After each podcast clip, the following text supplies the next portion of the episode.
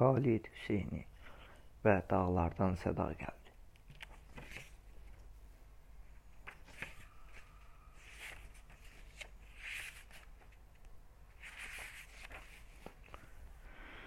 Birinci fəsil 1952-ci ilin payızı elə isə razılaşdıq. Nağıl istəyirsiniz, danışarım. Amma bircə nağıl olacaq. Heç biriniz bundan sonra artığını istəməyin. Gecdir. Özümüz də səhər uzun yol gedəcəyik. Bizi uzaq səfər gözləyir. Pəri, gərək yatıb yuxunu alasan. Elə sən də Abdullah, bazın və səfərdə ikən sən arxayın olacağım oğul. Anan da sənə güvənəcək. Deməli belə. Bircə nağıl. İkiniz də qulaq asın. Yaxşı-yaxşı qulaq asın. Sözümü də kəsməyin. Biri vardı, biri yox. Divlərin, cinlərin, azmanların yer üzündə cövlan elədiyi zamanlarda bir kəndli vardı.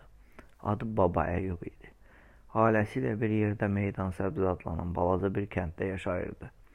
Böyük külfətini dolandırmalı olduğundan Baba Əyyubun günləri ağır zəhmətlə keçərdi.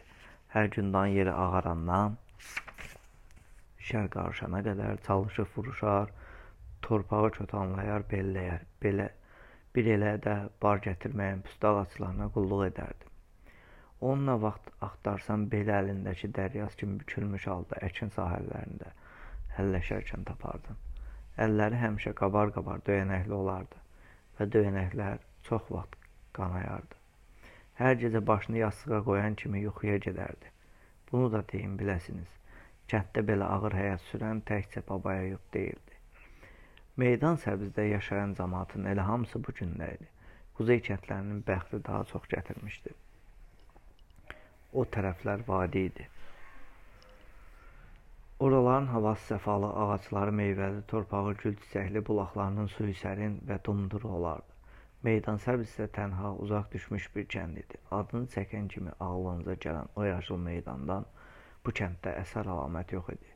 Kənd düzənlik, tozlu ərazidə yerləşirdi. Sıldırım qayalar onu üzük kimi, üzük qaşı kimi dövriyəyə almışdı.